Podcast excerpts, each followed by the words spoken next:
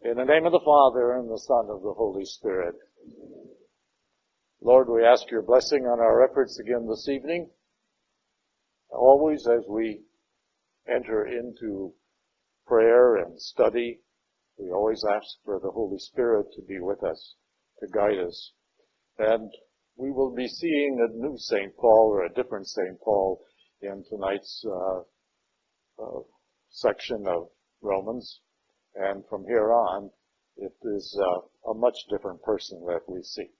And so help us to understand not only uh, what we are reading or hearing, but help us to understand the person behind this, the writer, St. Paul himself, because we're seeing a new, different, or a different kind of person. So we ask your blessing on our efforts this evening, and we give you praise and thanksgiving in all things. In Jesus' name. I hope that if you've uh, done your reading, and I assume you have, obviously, uh, why wouldn't you? This is the most exciting things you've probably read in ages. Uh, but I hope you've seen a sort of different uh, side of Paul. And as we go forward, you're going to see more of this different side not the harshness that we've seen earlier, um, or the critical St. Paul that we saw earlier, but nevertheless you're going to see one that is often referred to as a genius, and even this uh, commentary author calls him a genius in theological writing. Uh, perhaps we would look at it a little differently, but you've got to realize that there was no school of theology around at Paul's time. Uh, he had only the Holy Spirit and prayer to rely upon. And so when he comes up with these very deep theories, um, they're coming directly from God because there was no one else he didn't learn it from anyone else. Uh, the apostles, the other apostles, I should say, uh, were not close. And Paul really talks about in some of his other letters that there never was a closeness, except perhaps a little bit with uh, Peter, but not really a great closeness or a friendship. So where did Paul get all this information? The only place he could have gotten it from was from God himself. Now, that doesn't mean that he and God sat, you know, across from each other and had a cup of coffee and talked theology. No. Uh, but through prayer and inspiration, uh, this information was given to him, obviously.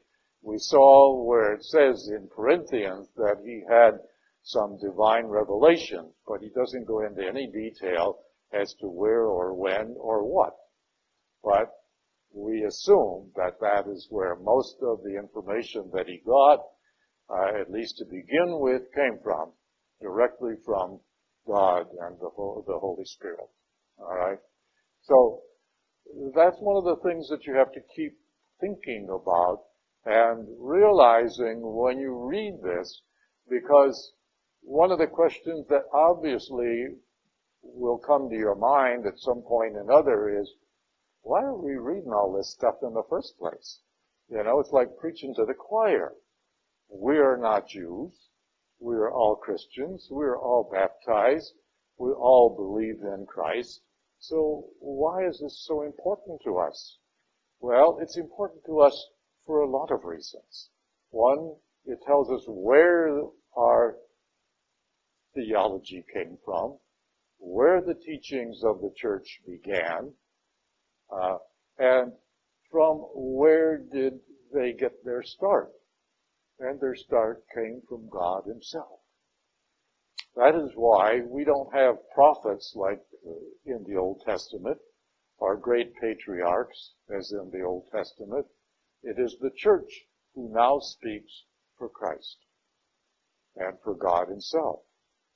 Um, And though we may not always agree with the church, uh, that's not unusual. The Jewish people did not agree with the uh, the prophets. In fact, they murdered all the prophets. Uh, they hounded Jeremiah to the point that they chased him all over Jerusalem and then all over Israel and all the way to Egypt, and they still murdered him. So if the Jewish people, you know, this goes on and on. People do not like to be told where they are wrong. They only want to be guided into the nice, fuzzy, warm things. And this is not exactly what God wants of us. What He wants is not drudgery and hardship and those kinds of things, but the beauty of the things that He does want takes effort. And a lot of times it goes against what our will says that we should do or we should want. Right. So there are many reasons why we should be studying uh, Paul's letters. As dreary as they may be, as difficult and confusing as they may, may be, they still are the basis for the church's philosophy and theology. Alright? So, with that, that is what we're going to be talking about tonight. Uh, also, you'll see a little bit of uh, humility beginning to uh, surface in Paul's writings. Not a lot. He doesn't really get into a lot of humility until he writes his great letter to the Philippians. And that is all about humility.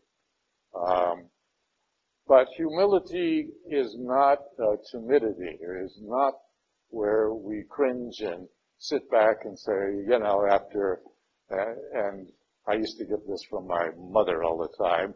She'd do this great dinner, and we used to have these big family dinners because I came from a big family. So we'd have these big family Sunday dinners, you know, and she'd slave away making this great dinner, and then you'd, you know, compliment her, and she said, "Oh well, it was nothing. I just threw this together." You know. Well, you know darn well she didn't just throw it together. Uh, but that's kind of false pride in a way. And even though we loved her for it, uh, we didn't believe her. Uh, and, uh, you know, but that's not what Paul is really doing. When he is trying to, to truly be humble, he'll tell you. But he's not afraid also of saying that he's done some great things as well. And uh, he's not afraid of saying he's experienced a lot of suffering and trials. So Paul is a very complex person. And if you could get to know him like uh, you would like to know, say, Abraham Lincoln, well, of course, we have all kinds of books that are available on Abraham Lincoln to know virtually every thought he ever made. Uh, we don't have that with Paul, but you can kind of, after reading many of his letters, putting them all together in uh, the order in which they were written, you'll see that he goes from a very strong, brash, uh, almost arrogant person to a very humble uh, and a very likable person towards the end. All right, and that we hope is the softening uh, that the relationship with Christ will bring to all of us. Any questions uh, before we begin? Yes, Dick. You've, you've answered this for before, but I can't remember the answer. Well, it couldn't have been very important then. Every now and then, Paul uses the word gospel. Yes. And what is he referring to? He's referring to the teachings of the apostles and really the life of Christ. See, his whole effort, his whole life after his conversion was to preach the benefits of the life, death, and resurrection of Christ. Not into the details uh, that the apostles went into in the Gospels, but the teachings of Christ and his life was referred to as the good news by the apostles when they would be preaching. So if you read the other three gospels, other than Matthew, um, and more or less John too, uh, they don't use the word gospel. They use the word good news. And if you translate good news through the German, it comes out gospel. Because good news in German is gut Spiel. If you say that fast enough, particularly with a couple beers, uh, it comes out gospel. Okay? Uh, good question. Anyone else have a question? All right. Let's begin at chapter 9. Chapter 9 is a brief summary of the history of the Jews. All right. Now, we have to stop a few minutes here and think. This letter is called the letter to the Romans. Presumably, and on the surface, most people consider it written to converts from other faiths or from no faith to Christianity, almost excluding Jewish people. Well, neither of that is correct or totally correct. Alright. In here, he's talking specifically to Jewish people, trying to convince them to convert or to Jews who have already converted and to kind of reassure them. Right? So it's a brief history to give them, to give you some idea of where they came from and the problem that they encounter when they refuse to accept Christ. And that is the point that he's trying to make throughout all of chapter 9. Alright? So let me go through, and it's not uh, the easiest chapter, but we'll get through it, and I hope you'll see that point, that point, uh, by the time we get to the end. All right. Paul's love for Israel. Now again, if this was written strictly to people in Rome, why would they even care about Israel? Well, there were a number of Jews in Rome and the surrounding territories. It wasn't called Italy at the time. Alright? Because in the diaspora, or the diaspora as some people pronounce it, after the Babylon, or during the Babylonian conquest and shortly after, the Jews fled Israel, or many Jews fled Israel, not all of them, but many of them, and they went to surrounding areas, primarily uh, the area around Rome, the area around Carthage in North Africa and Cairo, and then they went east uh, and northeast to Greece, all right, and Turkey. Uh, so they fled, and that was called the uh, diaspora or the diaspora, whatever, which way you pronounce it, all right. And there are psalms written after that period of time. Uh, also Ezekiel, just recently, in forget two or three weeks ago, in the Sunday Mass, there was a portion of the prophet Ezekiel read as the first reading, where he says, uh, and I'm sort of quoting this from memory. Uh, now I play, speaking in in in uh, the voice of God. Now I plan to open your graves, my people, and return you from your graves. Well, he's not talking about graves as we think of it.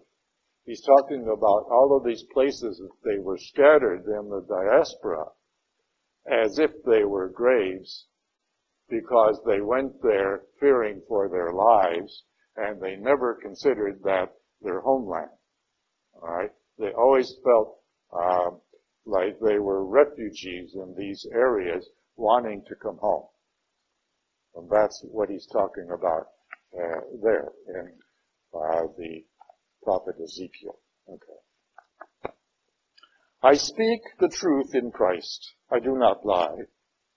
My conscience joins with the Holy Spirit in bearing me witness that I have great sorrow and constant anguish in my heart. For I could wish that I myself were accursed and separated from Christ for the sake of my brothers. Now, that's a rather strong statement. Um, he's saying, in essence, he would give up his spiritual life if he could save more of the Jews or convince more of the Jews of the importance of Christ. For they are Israelites. There's the adoption, the glory, the covenants, the giving of the law. These are all things that the Jewish people uh, are known for and for which Christianity is grateful for. All right.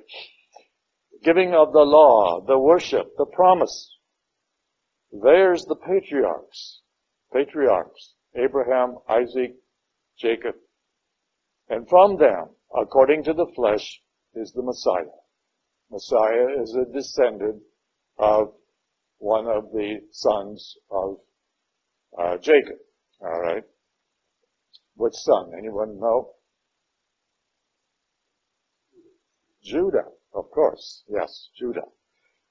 God, who is all uh, overall, be blessed forever. Now that's kind of a flowering beginning, uh, but that's the way all of uh, Paul's beginnings start. God's free choice, but it is not that the Word of God has failed. For not all who are of Israel are Israel. That's an interesting statement. Not all of those who are born in Israel are truly Israelites or Jews. Alright? Nor are they all children of Abraham because they are his descendants, just because they are his descendants. If you put the word just in there, it makes a little more sense, alright? just because they are his descendants. But it is through Isaac that the descendants shall bear your name. Remember, Abraham had two sons.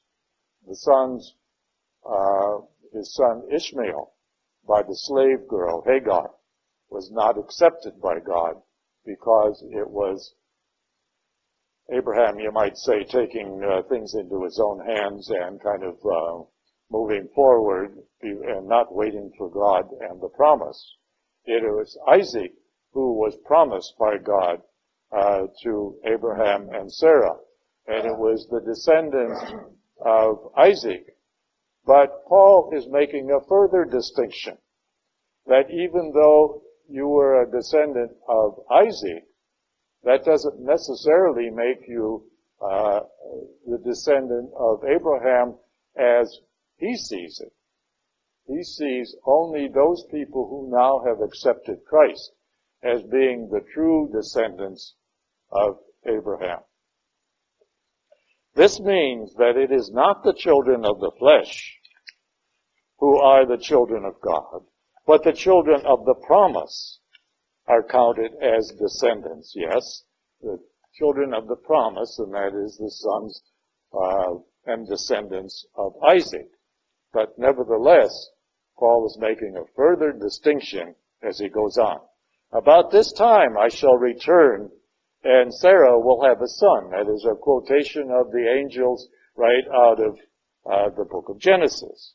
And not only that, but also when Rebecca uh, had conceived children by one hu- husband, our father Isaac, before they had yet been born or had done anything, good or bad, in order that God's elective plan might be continued, not only by works, but by his call, she was told, she, Rebecca, was told that the older son shall serve the younger, the older son being Esau.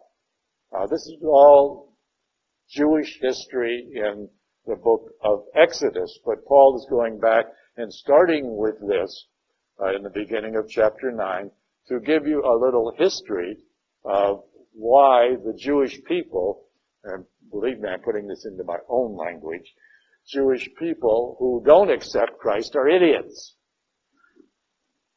But that's what he means. He's not saying that, but I am. Alright. The older son, even though they're twins, the older son, meaning the first to uh, come from the womb, uh, is tagged, and that is still a custom in Jewish uh, families today where there are two or more uh, children born at the same time or from the same birthing process. All right. The older Esau shall serve the younger Jacob. As it is written, I loved Jacob, but hated Esau, because later in life Esau did not pay a lot of attention to God, and he sold his birthright uh, over a very flimsy uh, excuse. He was hungry and wanted some of the food that Jacob was preparing. You know, a minor thing. What then are we to say? Is there injustice on the part of God? Of course not. For he says to Moses, I will show mercy to whom I will, and I will take pity on whom I will. And so it depends not upon a person's will or exertion, but upon God who shows mercy. In other words, a person cannot will to be good and be good simply because he willed it. It takes the power of the Spirit to aid him in this willingness to be good. Alright? For the scripture says to Pharaoh, see, he's proceeding now from Abraham to Isaac to Jacob, now to Moses, and some of the episodes within the life of Moses. Alright? For the scripture says to Pharaoh, this is why I have raised you up, to show my power through you, that my name may be proclaimed throughout the earth. Right? Remember, Moses, no, I should say, God used the Pharaoh really to show his great power uh, to Moses and the Israelites that we were being freed out of Egypt at that time.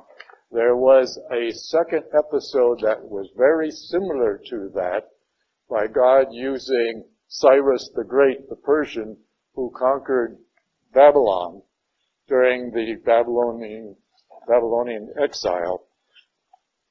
And it is said in one of the Gospels that God used Cyrus the Great to show his power to the Persians as well as the Babylonians and the Jewish people themselves. Excuse me. And so you have a similar episode uh, much later. Consequently, he has mercy upon whom he wills and hardens whom he wills. So you will say to me then, why does he still find fault? For then, who oppose, who can oppose his will? But who indeed are you, a human being, to talk back to God? Will what is made say to its maker, why have you created me?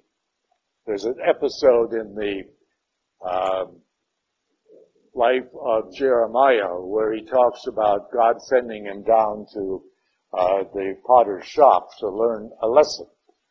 And he goes down to the potter's shop and he watches the potter making a pot. What else do they make? You know.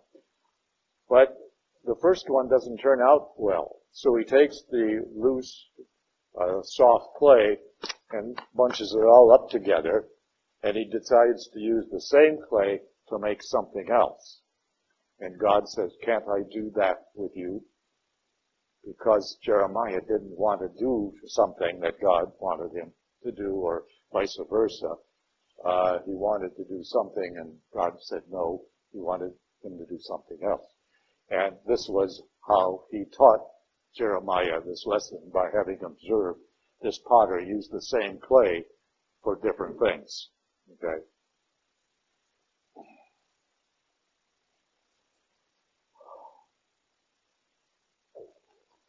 What if God I'm beginning at 22. What if God, wishing to show his wrath and make known his power, has endured with much patience the vessels of wrath made for destruction? This was to make known the riches of his glory to the vessels of mercy, which he has prepared previously for glory, namely us, whom he has called, not only from the Jews, but also from the Gentiles. Witness the prophets. Now he's proceeding on to the time of the prophets. As indeed he says to Hosea, those who were not my people, I will call my people. And her who has not uh, beloved, I will call beloved. And in the very place where it was said to them, you are not my people, there they shall be called children of the living God. In other words, he's referring now to those who later accepted Christ. Alright? Because he's making a, a difference, um, or establishing a differential between the former chosen people, exclusively the Jews. Now he's opening that, that up to those who accept Christ. And this is a hint in the prophet, from the prophet Isaiah. And, I mean, from the prophet uh, Hosea. Now, Isaiah cries out concerning Israel, Though the number of the Israelites were like the sand of the sea, only a remnant will be saved. For decisively and quickly will the Lord execute sentence upon the earth. And as Isaiah predicted, unless the Lord of hosts had left us descendants, he would have become like Sodom. We would have become like Sodom and have been more like, made like Gomorrah. What he's talking about there is in the Babylonian captivity, hundreds, perhaps thousands of people were made captive by the Babylonians and taken out of Israel, primarily the lower or uh, southern kingdom around Jerusalem and, and uh, the province of Judah and carted off to Babylon. But only a very small portion of those people returned to Israel 50 years later. And that has always been referred to as the remnant. Unless the host, the Lord of hosts had left us descendants, we would have been like Sodom and have been made like Gomorrah. Of course, Sodom and Gomorrah, as you know, was destroyed um, by fire and brimstone way back. What then shall we say? That Gentiles who did not pursue righteousness have achieved it. And that is righteousness that comes from faith but that Israel, who did pursue the law of righteousness, righteousness did not attain to the law. And why not? Because they did not, they did it not by faith, but as if it could be done by works. In other words, they did not believe in the God who gave them the law and worshiped the God or God of Israel, they worshiped the law. In other words, they paid more attention to the letter of the law than the spirit. And that is what got them into trouble, and that is what has now divided them. Alright? They stumbled over the stone that causes stumbling, as it is written, Behold, I am laying a stone in Zion that will make people stumble, and a rock that will make them fall. And whoever pursues in him shall not be put to shame. And who is him? Jesus Christ. Yes. That's the rock. Alright? Not Peter in this case. Alright? So what he's doing now here is he's given you a brief summary of the life of uh, the Jews who were made to be the chosen people, but constantly refused to seek the will of God and observe it. And it is only those now who have turned to Christ and are willing to be baptized and live by his teachings that will be uh, put on the road to righteousness through Christ, his death and resurrection.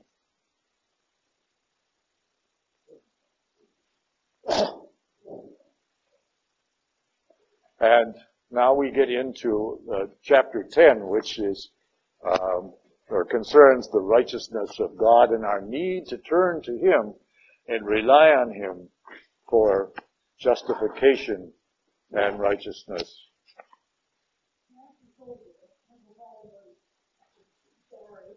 That's all right. We can see your halos are polished up.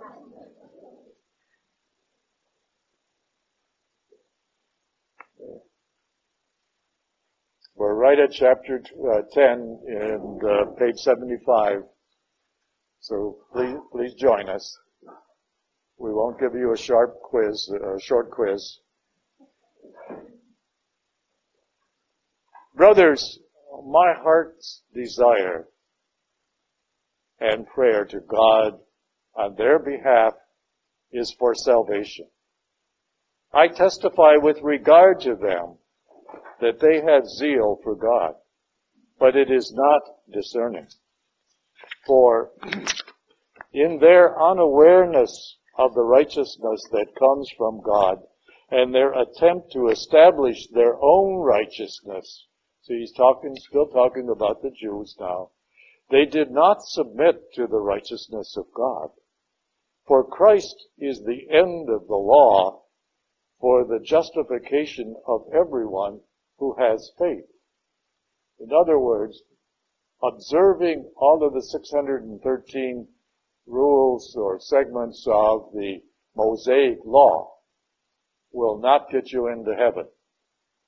What we are saying here is that the righteousness of God through faith will get you there far sooner than those people who seriously observe the Jewish law. Moses writes about the righteousness that comes from the law. The one who does these things will live by them.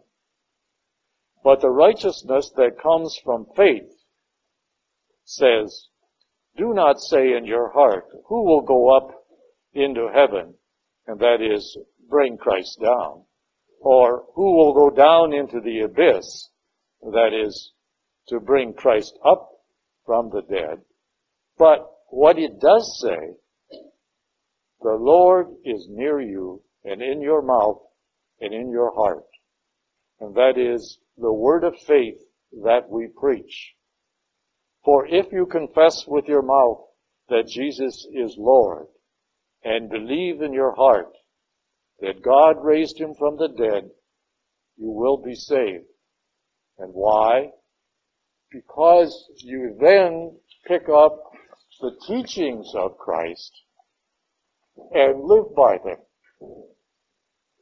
Just believing is, and doing nothing else about it is insufficient. Your whole life then must be converted into the teachings of Christ. And that is where so many people have gone wrong.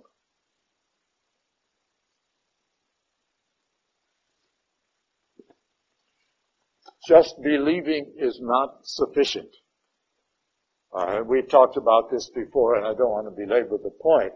Uh, but the whole idea is faith is only the beginning of our relationship with Christ and what we are intended for. Each one of us has a place in God's plan of salvation. Paul tells us in the letter to the Colossians, says, I make up in my own flesh what is lacking in the merits of, of uh, Jesus Christ. And I thought, gee, what could be lacking in the merits of Jesus Christ? Nothing really. I couldn't think of it when I first read that, and I had to do some research. The research really told me is what the meaning of that is. That the door is left open in the death and resurrection of Jesus Christ for each one of us, because we all have a part in that. Remember the death and of Christ was, uh, well, let me rephrase that.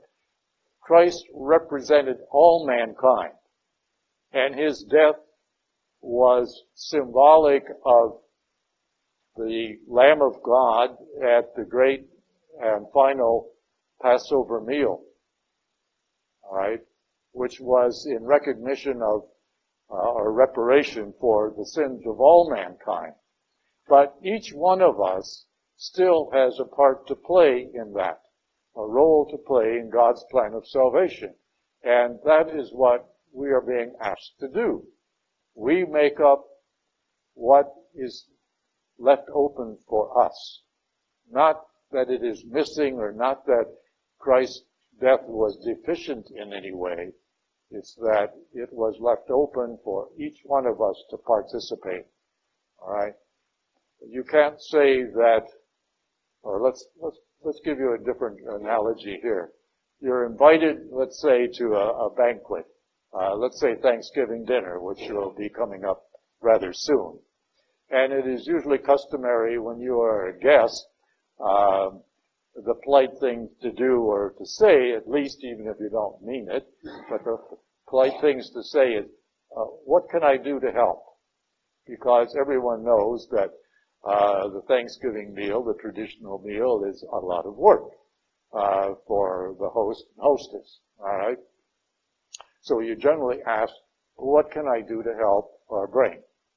Uh, and if it's necessary, the host or hostess will tell you uh, or suggest something, and that is, you know, sort of expected. Well, this is exactly the same thing. We are all participants in the death of Christ.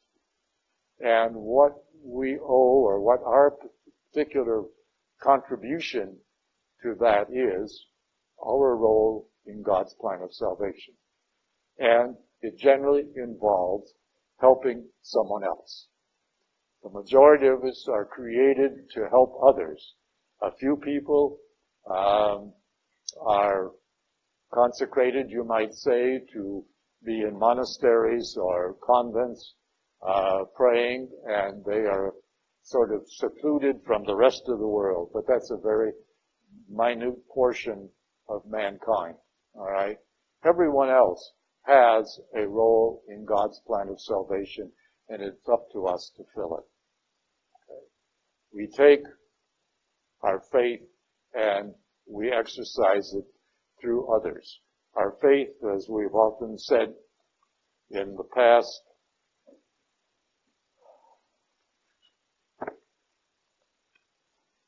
Faith is, of course, necessary between God and mankind. But to put that into action is what completes the cross. Alright? This is faith. And this is action. That's what completes the cross. And we are all expected to do our part. And how do we know what is our part? That's what prayer is all about. And that is what prayer is for. All of the information in this book and all of the books that we've used here aren't going to do you any, any good whatsoever if you don't pray about it and take it to heart. Alright? Information in itself can almost be dangerous. Alright? The Jews were full of information. They were full of 613 uh, laws. They knew them backwards and forwards. And most of the people observed them to the nth degree. But it didn't do them any good. because they totally neglected their neighbor. They looked down upon poor people or anyone who was uh, handicapped or deformed or had some birth defect of some kind. They were looked down upon and automatically classified as sinners and therefore left to shift on their own. They didn't have uh, welfare programs and all the uh, programs that we have today for handicapped and uh, you know people with problems of any and all kinds. Uh, they were just automatically cast aside. Well, that wasn't what God wanted. And he told them over and over and over, and it still didn't get through to them. So, we cannot just take these words uh, that if you confess on your lips uh, and believe in your mind and heart, uh, that you will be saved, because there's far, far more to it than that. All right, because what Paul is talking about is the vertical. We have to add the horizontal.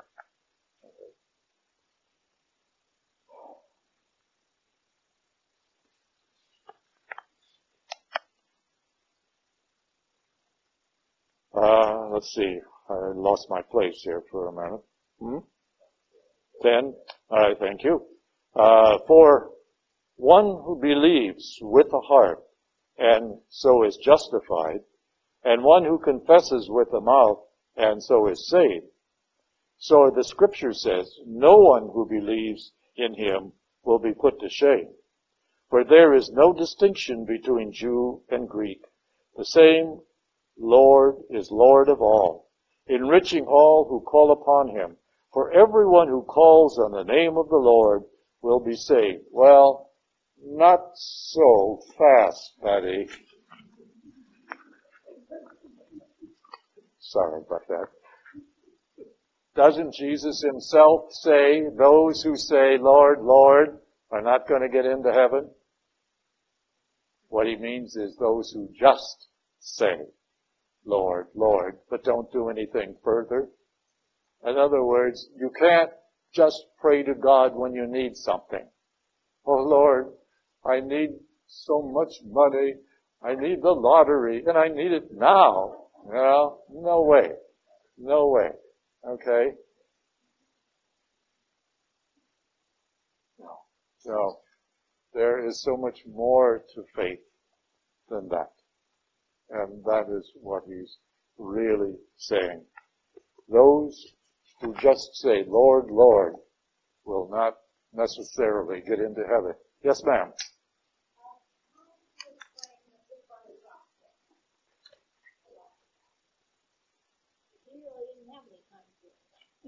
No, but he gave sincerity and all he had. Because he had nothing else. He was at the end of his rope.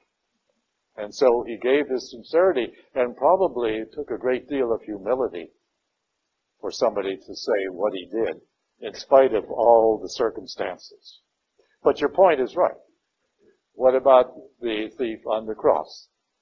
Um, and he gave all that he had, humility, all right, because he had nothing else left.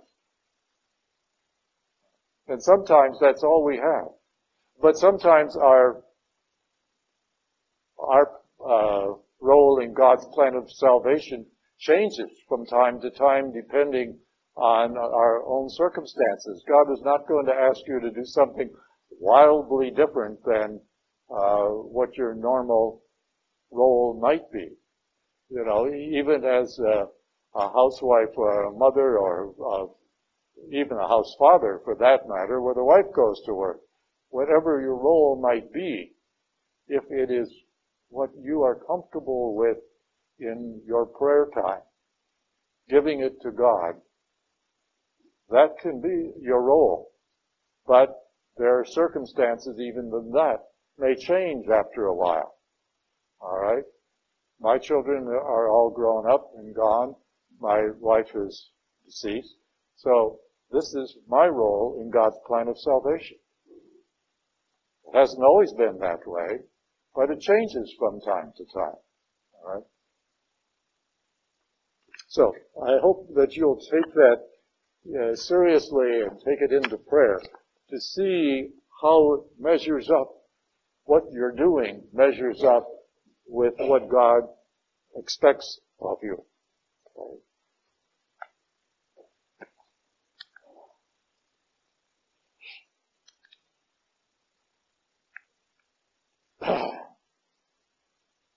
Says, For everyone who calls upon the name of the Lord will be saved, but in a, hmm, let's say, very uh, cautious way.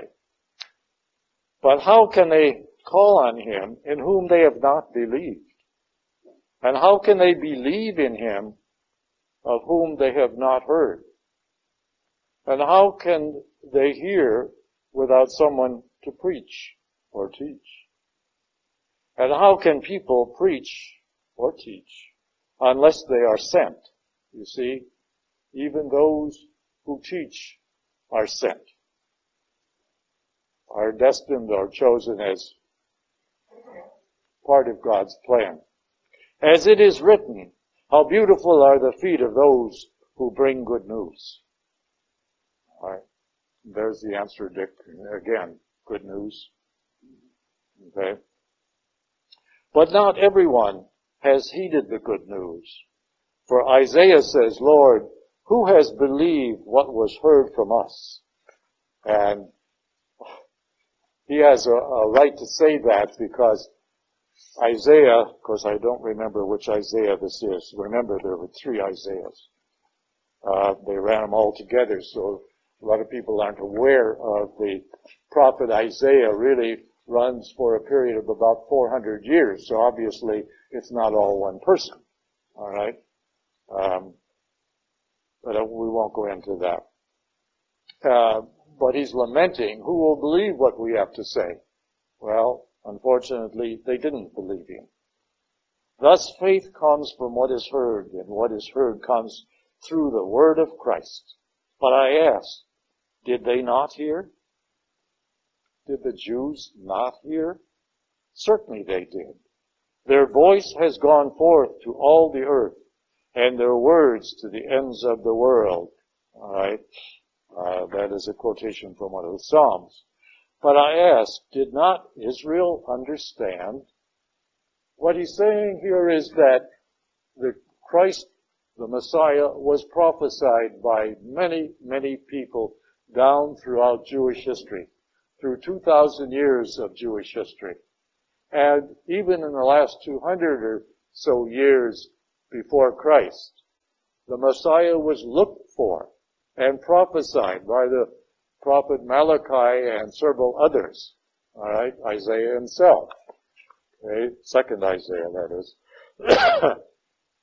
and the Jewish people waited for the Messiah and prayed, some of them prayed for the Messiah. But when he stood in front of them, they rejected him because he didn't tell them what they wanted to hear. Okay?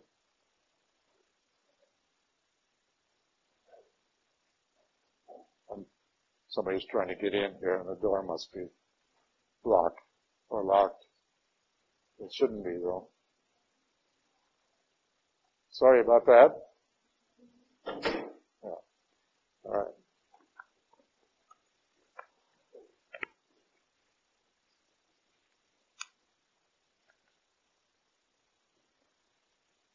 But I ask you, did not Israel understand? First Moses says, I will make you jealous of those who are not a nation. With a senseless nation, I will make you angry. Then Isaiah speaks, he's going back now and sort of reviewing some of the things that he talked about in chapter uh, 9. then Isaiah speaks boldly and says, I was found by those who were not seeking me. I revealed myself to those who were not asking for me. And he's talking now about the Christians who are finding, you know, the pagans who are finding Christianity uh, and going around Jerusalem and the Jewish people. Excuse me.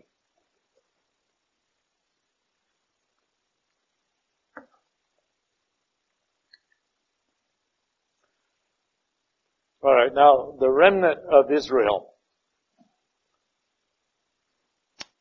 After the Jews finally got the message in Babylon, they adopted the book of Deuteronomy, which we studied in our last session here uh, last spring. All right. And remember,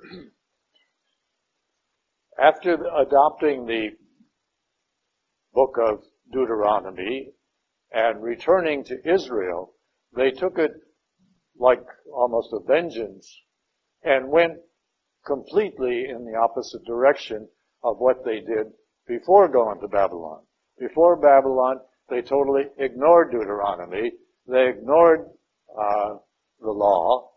Uh, they ignored the prophets, and that's of course what got them into trouble and got them into uh, being conquered by the Babylonians and taken off as indentured servants rather than slaves uh, to Babylon for 50 years. All right.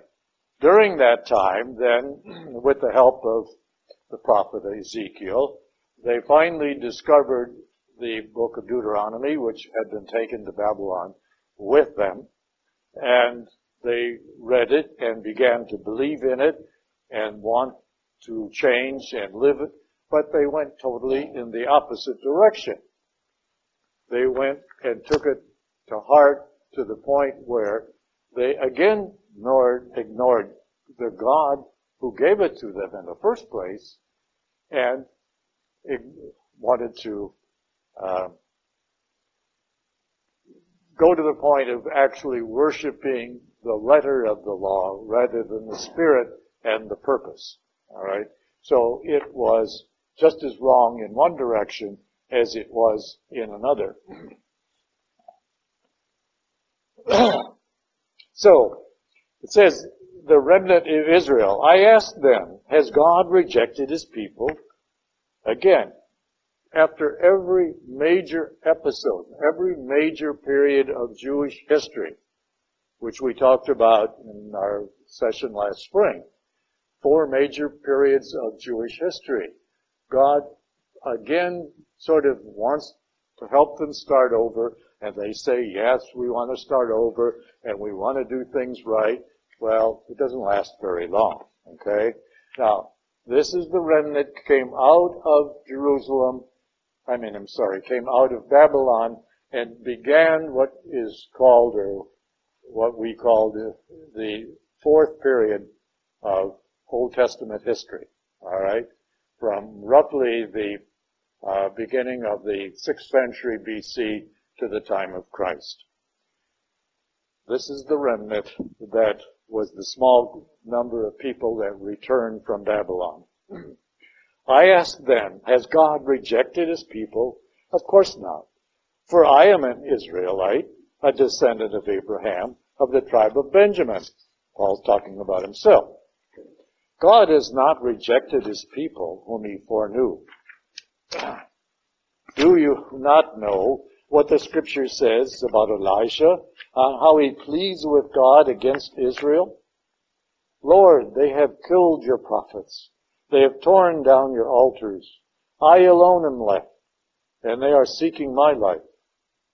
But what is God's response to him or reply? I have left for myself 7,000 men who have not knelt to Baal.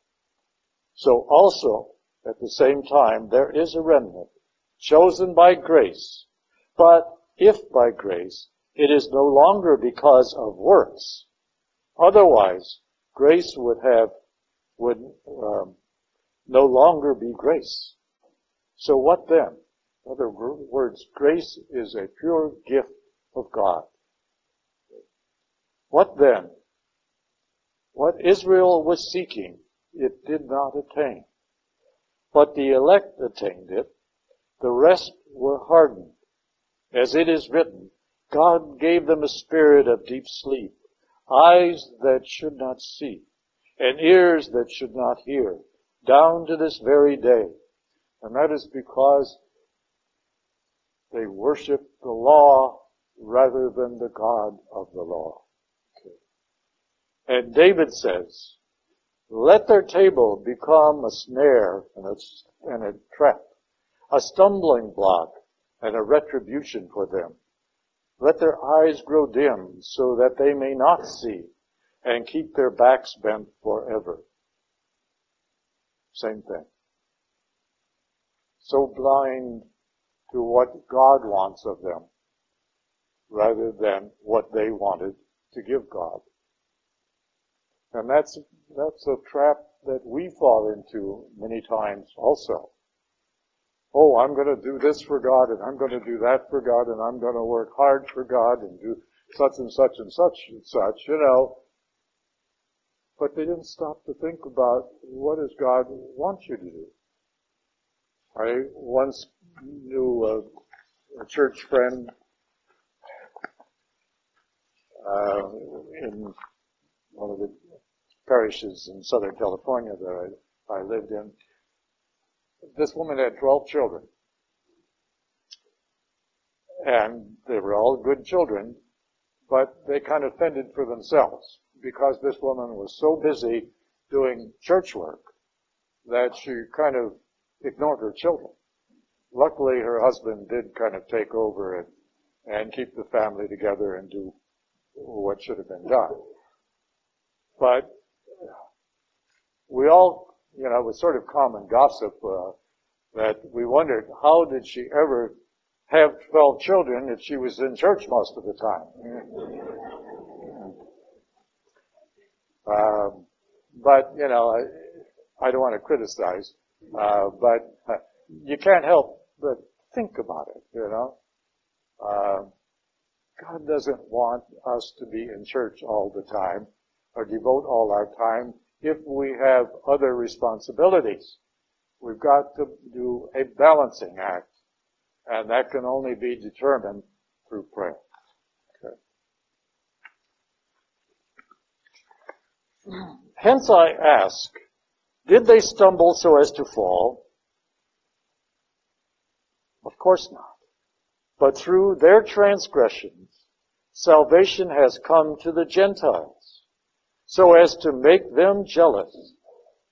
Now, if their transgression is enrichment for the world, and if their diminished number is enrichment for the Gentiles, how much more their full number? In other words, by the Jews rejecting Christ, Paul himself, as the beginning, devoted his time to the Gentiles. And through his preaching, he brought a number of Gentiles into Christianity. Well, of course, that had good and bad effect because it set up animosity between the Jews who rejected Christ and those who accepted him and came into Christianity. And that is what began the persecutions. Alright? The persecutions were really started by the Jewish people themselves and then spilled over to employ the Romans and the Romans saw some advantages uh, such as the burning of Rome during the time of Nero was blamed on the Christians when uh, there is a great amount of suspicion that Nero had it started himself and that kind of thing. Right. Well, nevertheless, that's what he's talking about here.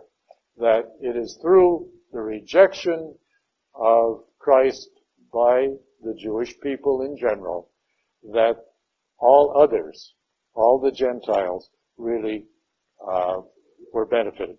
Okay. And now I am speaking to you Gentiles, inasmuch as then as I am the apostle to the Gentiles. I glory in my ministry in order to make my race jealous and thus save some of them. In other words, by seeing what Paul has done for the Gentiles, perhaps some of the Jews who originally rejected Christ will wake up and join them. Okay. For if their rejection is the reconciliation of the world, what will their acceptance be but life from the dead? If the first fruits are holy, so is the whole batch of dough, And if the root is holy, so are the branches. Uh, that's sort of uh, figurative speech, but I think you get the point. But if some of the branches were broken off, and you, a wild olive shoot, were grafted in their place and have come to share in the rich root of the olive tree, do not boast against the branches. If you do boast, consider that you do not support the root. The root supports you. Indeed, you will say, branches were broken off so that I might be grafted in. What he's talking about there is we as Christians are still indebted to Judaism for its foundation and all the teachings that were the basis for the life, death, and resurrection and teachings of Christ. Christ didn't teach a lot of new stuff. A few things, but most of what he taught was, hey, look fellas, return to where you were at the time of Moses. Alright? Return back to sincerity. But they didn't. I do not want you to be unaware of this mystery, brothers, so that you will not become wise in your own estimation. A hardening has come upon Israel in part, until the full number of the Gentiles comes in, and thus all Israel will be saved. For it is written, the deliverer will come out of Zion, and he will turn away godlessness from Jacob. And this is my covenant with them when I take away their sins. Of course, he's talking about Christ himself. Everything that Paul teaches can be zeroed back to the death and resurrection of Jesus Christ. That is his primary objective. Okay? Alright. Um, I don't want you, I'm, I'm backtracking here a little bit at 25. I do not want you to be unaware of this mystery, brothers, so that you will not become wise in your own estimation. Wise in this case is thinking that you really understand and you go about it in your own way because truly understanding requires a great deal of input to each of us as individuals from the Holy Spirit. Um, I don't. Um, a hardening has come upon Israel in part until the full number of the Gentiles comes in, and thus all Israel will be saved. Well, that's a prophecy that has often been spoken of uh, down through history. That the end of the world will only happen after all of the Jews uh, finally accept Jesus Christ. Well, I'm not so sure that that uh, is true. Uh, it sounds good and all of that, but I wouldn't hold your breath for it. Okay, uh, because after 2,000 years, it hasn't happened. It doesn't look like it's going to happen in our lifetime. Um, but who who knows? In respect to the gospel, they are enemies upon your account. But in respect to election, they are beloved because of the patriarchs. For the gifts and the call of God are irrevocable. The gifts and the call of God. Each one of us is called, but the gifts are only given to those who respond. Alright? But once we respond to the call of God in fulfilling our particular role in His plan of salvation, then those gifts are irrevocable. and what are the gifts? The gifts of the Holy Spirit.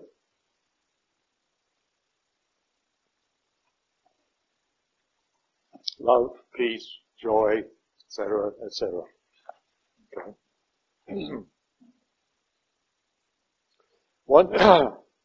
Once, uh, just as you have once disobeyed God but have now received mercy because of their disobedience. So they have now disobeyed in order that by virtue of the mercy shown to you, they too may now receive mercy. In other words, they were disobedient and therefore God opened the door to the Gentiles. Alright? Now, by seeing the favor that God has given to the Gentiles, hopefully the Jews will wake up and come into the fold. Right? That is the whole purpose of why God waited for 40 years after his ascension to heaven to finally withdraw the first covenant. The first covenant made with Abraham and renewed over and over and over through down, down throughout Old Testament history. But he gave them 40 years to finally wake up in exactly in the same way that Paul is talking about here and come over to the fold. But once they did not, or since they did not, then through the manipulation of the Romans that started out by the Jewish people themselves, Jerusalem was destroyed along with the temple. And the temple was always a symbol of God's presence among the Jewish people. But since the temple was destroyed, that was always that was accepted as a sign that the covenant was made null and void. And the new and eternal covenant made through the death and resurrection of Jesus Christ was then the only one available. You can't have two similar covenants going at the same time. Many people think, in fact, I even heard a priest just recently say something about the Jews still have their covenant. Uh-uh. They still have their law, but they don't have their covenant. That's two different things. There's only one covenant, and that's the covenant that we celebrate through the death of Christ. Alright? As we say at each Mass, when the priest raises the uh, chalice with the precious blood, now consecrated, this is the blood of the new and eternal covenant, which is shed for many for the remission of sin.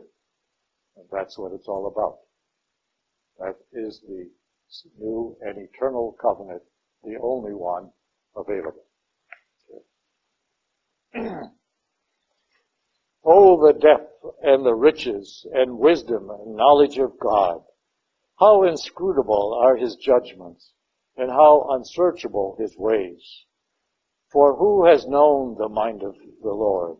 Or who has been his counselor? Or who has given him anything that he, uh, given him anything that he may be repaid? Nothing. There is nothing that we can give him because everything that we have came from God in some way in the first place. So we have nothing that is our own except our sins, which were collectively given to God through the death of Christ. For from him and through him and for him are all things. To him be glory forever. Amen.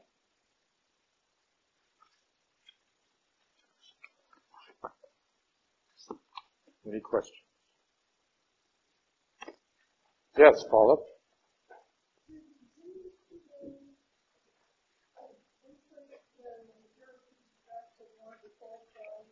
No, they don't. Uh, Paulette just asked, do the Jews of today uh, trace their heritage back to one of the 12 tribes? No, that was part of the Jewish law up until the Babylonian captivity. And those books where that the tracing was all kept record of were destroyed in the 6th century BC. And after that it was impossible Uh, so they no longer kept that. But for, you know, hundreds of years, from the time of Moses to the Babylonian captivity, that was very much a part of their culture and their law. And it got to the point where you couldn't even uh, marry outside of your own tribe. Uh, but that didn't last very long either. Okay. Yeah. Any other questions? Yes, Steve.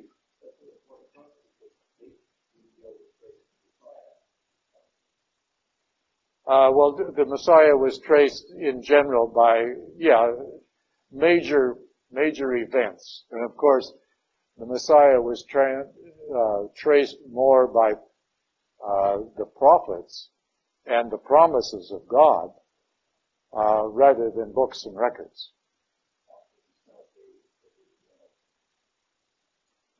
Uh, yeah, you're well. You're right there. Yeah. Well, they they should be, but I don't hear of it. I don't hear of it. No. Uh, we'll get to uh, that in the next next week, where they ask the uh, Pharisees ask Jesus a question, and he gives them a riddle uh, to answer. And uh, it's rather interesting because if you have faith, the answer is easy. If you don't have faith, there's no answer. All right. So we'll leave that up till next week. Yes.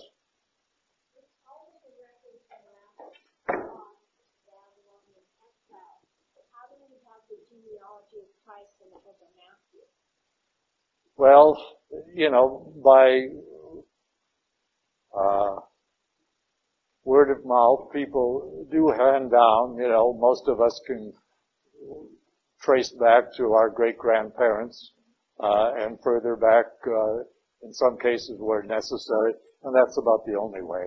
Yeah, because we know that it is not entirely accurate. Uh, if you applied any number to the 14 generations that he talks about three times, uh, it doesn't come out accurately. Now, particularly from the time of Abraham to the time of David, uh, that's a thousand years uh, in history. Well, no 14 times whatever uh, would be appropriate. So that's not accurate. And then if you compare that to the genealogy in the Gospel of Luke, uh, they're quite a bit different. Okay, and one traces it uh, from Abraham to Jesus. Luke traces it from Jesus back to uh, Adam. All right, and there are some similarities, but there's a lot of differences too. So, and again, remember, history in the days that these books were written was not written in the same way history is today. Uh, we have ten ways from Sunday to uh, make sure it's accurate, and we better because if we don't, you'll have a thousand people jump down your throat, you know, the day it's published. Uh, these books were not written with that degree of accuracy, and that was acceptable. Any other questions? Oh, you're a quiet group. That must be because you're all saints for All Saints Day. Now, let me, let me startle you with saying this, that everybody that gets to heaven is a saint. Alright? So, make sure you you're going to be saved, right? Yeah. Alright. But then with a prayer. In the name of the Father and the Son of the Holy Spirit, Lord, we thank you for allowing us not only to read about our faith, but to study and to understand it, to question it, and uh, hopefully to live it. All right. We ask that you give us the grace and the strength to truly live out our faith, live out our role in your plan of salvation. Help us to then join you in prayer so that we get really to know you and you to know us. So we thank you for this time together and we ask your blessing on us as we continue our efforts in this study of the book of Romans. So we thank you and praise you in all things. In Jesus' name.